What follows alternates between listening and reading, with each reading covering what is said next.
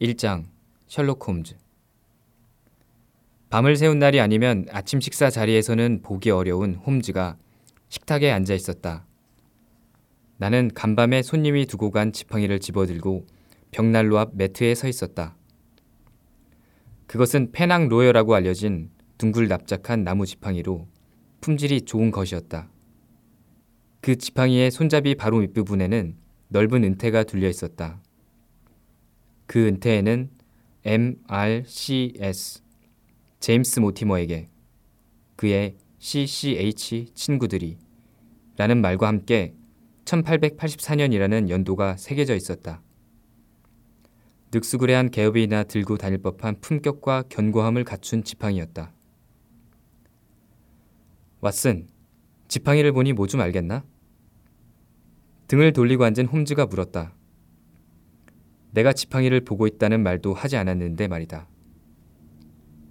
내가 이걸 살펴보고 있는 걸 어떻게 알았지? 자넨 뒤통수에도 눈이 달린 게 분명해. 뭐, 내 앞에 잘 닦아놓은 은재 커피포트가 있긴 하지. 그러니까 지난밤 우리가 집을 비운 사이에 다녀간 손님에 대해 뭐 좀 알겠나? 우리는 유감스럽게도 그 손님을 만나지 못했고 그가 무슨 일로 여기에 왔는지 몰라. 그러니 그가 깜빡하고 놓고 간 지팡이는 중요한 단서가 되겠지. 그 지팡이를 관찰한 다음에 그 손님에 대해 어떻게 추리했는지 들려주게. 내 생각엔 말이야, 홈즈. 나는 홈즈처럼 추리하려고 애쓰며 말했다. 모티머 박사는 성공한 의사이고 꽤 나이 든 사람인 것 같군. 이런 값비싼 지팡이를 선물로 받은 걸 보면 말이야. 좋아, 훌륭해. 홈즈가 말했다. 모티머 박사는 걸어서 왕진을 다니는 일이 많은 시골 개업이일 가능성도 있어. 왜 그렇게 생각한 거지? 지팡이를 보니 본래는 괜찮았던 지팡이였던 것 같은데 부딪힌 흔적이 많아 보이는군. 도시이사의 지팡이가 흠집투성이일 리 없지 않은가. 꽤 바빴는지 지팡이 끝이 닳기도 많이 닳았더군. 오, 완벽해 왓슨. 홈즈의 칭찬에 기분이 좋아진 나는 좀 더 자신에 차서 말했다. 지팡이에 새겨진 문구에서 H는 헌트, 사냥을 뜻할 거네.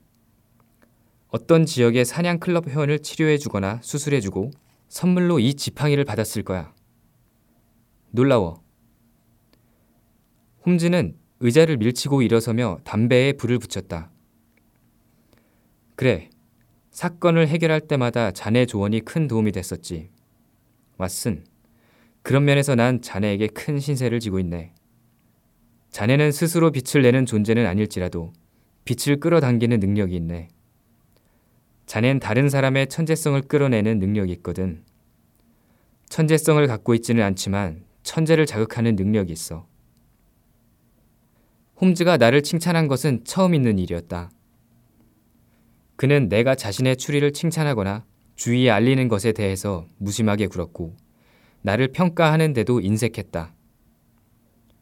그런 그에게 인정을 받다니 나도 모르게 어깨를 으쓱했다.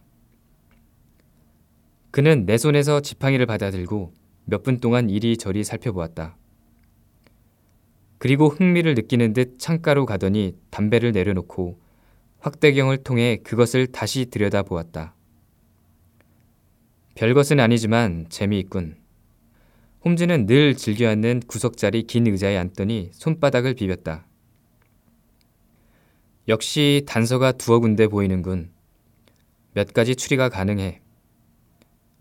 혹시 내가 뭐 놓친 건 없는가? 나는 의기양양하게 물었다. 중요한 건 빠뜨리지 않고 거의 살폈을 텐데. 왓슨, 안타깝지만 자네 추리는 대부분 틀린 것 같군. 솔직히 말하면 좀 전에 자네에게 자극받는다고 했던 말의 의미는 자네 생각의 오류를 밝히는 과정이 사건 해결에 도움이 됐다는 뜻이었네. 물론 완전히 틀린 건 아니었지만 말이야. 지팡이 주인이 시골 의사이고 많이 걸어 다녔을 거라는 건 공감하네. 다행이군. 내가 맞췄어. 하지만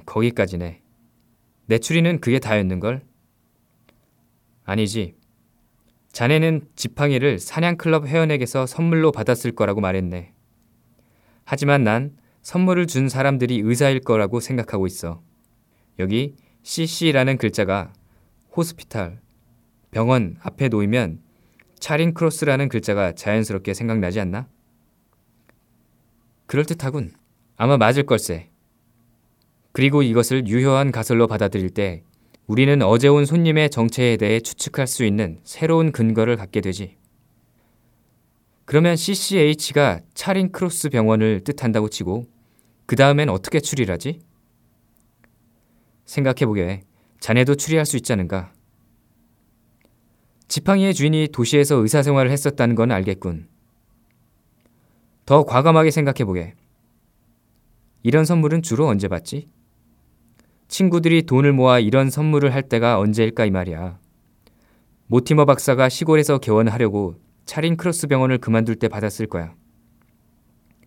우리는 선물 증정이 있었다는 걸 알고 있네. 또 그가 도시병원에서 시골 의원으로 옮겼다고 확신하고 있지. 그러면 선생이 도시의 병원을 그만둘 때 선물 증정이 있었다고 추리할 수 있지 않겠나? 그럴 듯하군. 하지만 모티머 박사는 차링 크로스 병원의 정교수는 아니었을 거야. 런던의 큰 병원에서 정교수를 지낸 사람이 굳이 시골까지 내려가 의사 노릇을 할 이유가 없지 않은가. 아마도 그는 차링 크로스 병원의 가정외과나 가정내과 레지던트였겠지.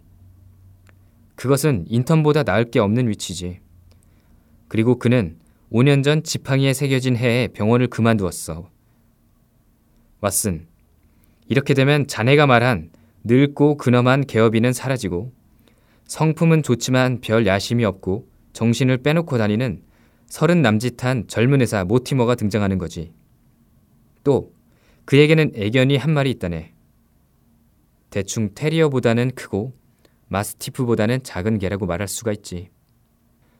나는 못 믿겠다는 듯이 웃었고 홈즈는 몸을 뒤로 젖히고 담배 연기를 물결 찌른 고리 모양으로 만들어 천정을 향해 뿜어냈다. 개에 관한 건 모르겠네만 비슷한 경력과 나이에 의사가 있는지는 확인할 수 있지. 나는 선반에서 의사 임명부를 꺼내왔다. 모티머라는 이름을 가진 의사는 여럿 있었는데 그 중 한 명이 유력했다. 나는 그 사람에 관한 기록을 큰 소리로 읽었다. 제임스 모티머 1882년 영국 외과의사회 회원 현재 데번주 다트무어 그림펜구에 거주하고 있음. 1882년부터 1884년까지 차링 크로스 병원 가정외과 레지던트로 근무. 논문 질병도 유전되는가로 비교 병리학 부문 잭슨상 수상. 스웨덴 병리학회 통신 회원. 유전에 의한 돌연변이 란셋 1882년 집필. 인간은 진화하는가? 심리학 저널 1883년 3월 등의 논문 발표. 그린펜, 소슬리, 그리고 하이베로 교구의 의문관. 왓슨, 지방의 사냥클럽 이야기를 빼면 말일세. 홈즈가 짓궂게 웃으며 말했다. 어제 온 손님이 시골 의사일 거라는 추측은 정확히 들어맞았어. 난 내 추리가 지극히 옳다고 생각해. 내가 정확히 기억하고 있는지는 모르겠지만 나는 조금 전에 모티머 박사를 가리켜 사람 좋고 별 야심 없고 정신없는 사람이라고 했네. 그렇게 말한 이유를 설명하지. 내 경험에 따르면 이 세상에서 감사의 선물을 받는 사람 중에 나쁜 사람은 없어. 또 야심만만한 인간이 런던 시내의 일자리를 박차고 시골로 올 리도 없고 말이야. 또 자네 방에서 한 시간이나 기다린 뒤에 명함 대신 지팡이를 놓고 간 걸 보면 정신을 빼놓고 다니는 사람임에 틀림없지 않은가? 그럼 걔는 걔는 이 지팡이를 물고 주인 뒤를 따라다니는 습관이 있네. 그런데 이 지팡이는 무거워서 가운데를 물어야 했을 거고 여기 이빨 자국이 있지 않은가? 주인의 지팡이를 물고 장난을 치고는 했겠지. 이빨 자국의 크기로 봐서 개는 테리어에 비해 크고 마스티프에 비해선 작네. 그러니까 그 개는 털이 덥수룩한 스패니얼이군. 서성이던 홈즈가 창가에 멈춰 서더니 말했다. 그때 초인종 소리가 들렸다.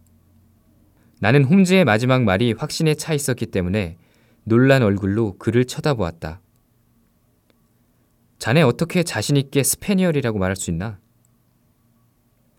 우리 집 현관에 스패니얼과 초인종을 누르는 남자가 보이니까 미안하지만 왓슨 오늘은 같이 좀 있어주게. 손님은 자네와 같은 일에 종사하는 사람이네. 자네가 분명히 날 도와줄 수 있을 거야. 이런 운명의 소리가 점점 가까이 다가오는군. 의학 전문가인 제임스 모티머 박사가 범죄 전문가 셜록 홈즈에게 무슨 볼 일일까? 자, 그럼 그 이야기 좀 들어볼까? 들어오시죠. 방을 들어서는 모티머 박사를 보고 전형적인 시골 의사를 떠올렸던 나는 당황했다. 그는 훤칠한 키, 마른 체형, 좁은 미간에 긴 매부리 코, 금태 안경 뒤로 예리하게 빛나는 회색 눈동자를 지닌 신사였다. 그는 말끔한 정장을 차려입었지만 프로코트에는 때가 끼어 있었고 바짓단은 달아있는 등 차림사에 크게 신경 쓰지 않는 사람인 듯 했다. 게다가 등을 굽힌 채 머리를 내밀고 걷는 버릇 때문에 나이에 비해 늙어 보였다. 역시 여기 있었군. 모티머 박사는 홈즈가 들고 있는 지팡이를 보고 기쁘게 외쳤다. 이걸 여기에 두고 왔는지 아니면 선박회사에 뒀는지 도통 기억이 나질 않아서 말이에요. 이 세상을 다 준다고 해도 이 지팡이와는 바꾸지 않을 만큼 소중한 것이어서요. 모티머 박사는 잃어버린 자식이라도 찾은 듯 기뻐했다. 선물로 받으신 모양이죠. 홈즈가 지팡이를 건네며 물었다. 예. 차린 크로스 병원 친구로부터요? 예, 결혼식 날 받은 선물이죠. 이런, 틀렸군요. 홈즈는 고개를 절레절레 흔들며 말했다. 모티머 박사는 약간 놀란 듯 안경 너머로 눈을 깜빡거렸다. 뭐가 틀렸다는 말씀인가요? 하하, 제 추리요. 정말 결혼식 날 지팡이를 선물로 받았나요? 예, 결혼하면서 그 병원을 그만뒀거든요. 그리고 정교수가 되려는 꿈도 사라졌죠. 제 힘으로 가정을 꾸려야 했거든요. 아, 그럼 완전히 틀린 건 아니군요. 그런데 제임스 모티머 박사님. 박사라뇨? 그냥 영국 외과 의사회 회원일 뿐입니다. 겸손하고 명민한 과학적 정신의 소유자시기도 하고요. 그냥 과학을 좋아할 뿐입니다. 그러니까 바다가 궁금해 해변에서 조개를 줍는 아이라고나 할까요? 혹시 셜록 홈즈 씨신가요? 예, 이쪽은 제 친구 왓슨 박사입니다. 이렇게 만나 뵙게 되어 반갑습니다, 홈즈 선생. 선생님의 조남과 함께 왓슨 박사의 조남도 많이 들었습니다. 이런 선생님처럼 길게 발달한 안면 골격을 가진 분은 처음 뵙습니다. 괜찮으시다면 한번 만져봐도 될까요? 정말이지 인류학 박물관에 진열될 만한 독특한 두개골을 가지셨군요. 듣기 좋은 말을 하려고 하는 것이 아니라 정말 선생님의 두개골은 탐이 납니다. 홈즈는 이 특이한 손님을 의자에 앉혔다. 모티머 씨도 저만큼이나 자기 분야에 푹 빠져 계시는군요. 홈즈는 말했다. 검지를 보니 권련을 피우시는 것 같은데 한 대 피우십시오. 모티머 씨는 정교한 손놀림으로 종이에 담배를 말았다. 그의 긴 손가락이 곤충의 더듬이처럼 예민하게 움직였다. 홈즈는 침묵하고 있었지만 쏘는 듯한 시선은 그가 이미 이 묘한 손님에게 흥미를 느끼고 있었다는 것을 보여주고 있었다. 홈즈가 마침내 입을 열었다. 설마 제 두개골을 관찰하러 두 번이나 번거로운 걸음을 하신 건 아닐 테고. 그건 아닙니다. 물론 홈즈 씨의 두상을 관찰할 기회를 갖게 된 것이 기쁘기는 합니다만. 홈즈 씨, 제가 여기 온 것은 제 자신이 얼마나 부족한 사람인지 알게 되었기 때문이죠. 저는 갑자기 중대하고 또 이상한 일을 겪게 되었습니다. 이 분야에선 선생님께서 유럽의 2인자라고 들었습니다. 그랬군요. 그러면 이 분야에서 유럽의 1인자는 누구라던가요? 홈즈는 약간 무뚝뚝하게 물었다. 철저하게 과학적으로 사고하는 사람들은 프랑스 파리의 감식 반장 베리디용을 높이 평가하더군요. 그렇다면 그 사람에게 가서 상담하는 게 더 낫지 않을까요? 말씀드렸다시피 철저하게 과학적 사고를 우선시하는 사람들에게는 그가 최고겠지만 이건 실제 사건이고 이 분야엔 홈즈 씨가 단연 1인자시죠. 제가 신뢰를 무릅쓰고 여길 찾아온 이유는 잠깐 모티머 씨. 홈즈는 말했다. 그럼 본론으로 들어가죠. 제 도움이 필요한 문제가 어떤 것인지 사건을 최대한 간단하고 명료하게 설명해 주면 좋겠군요.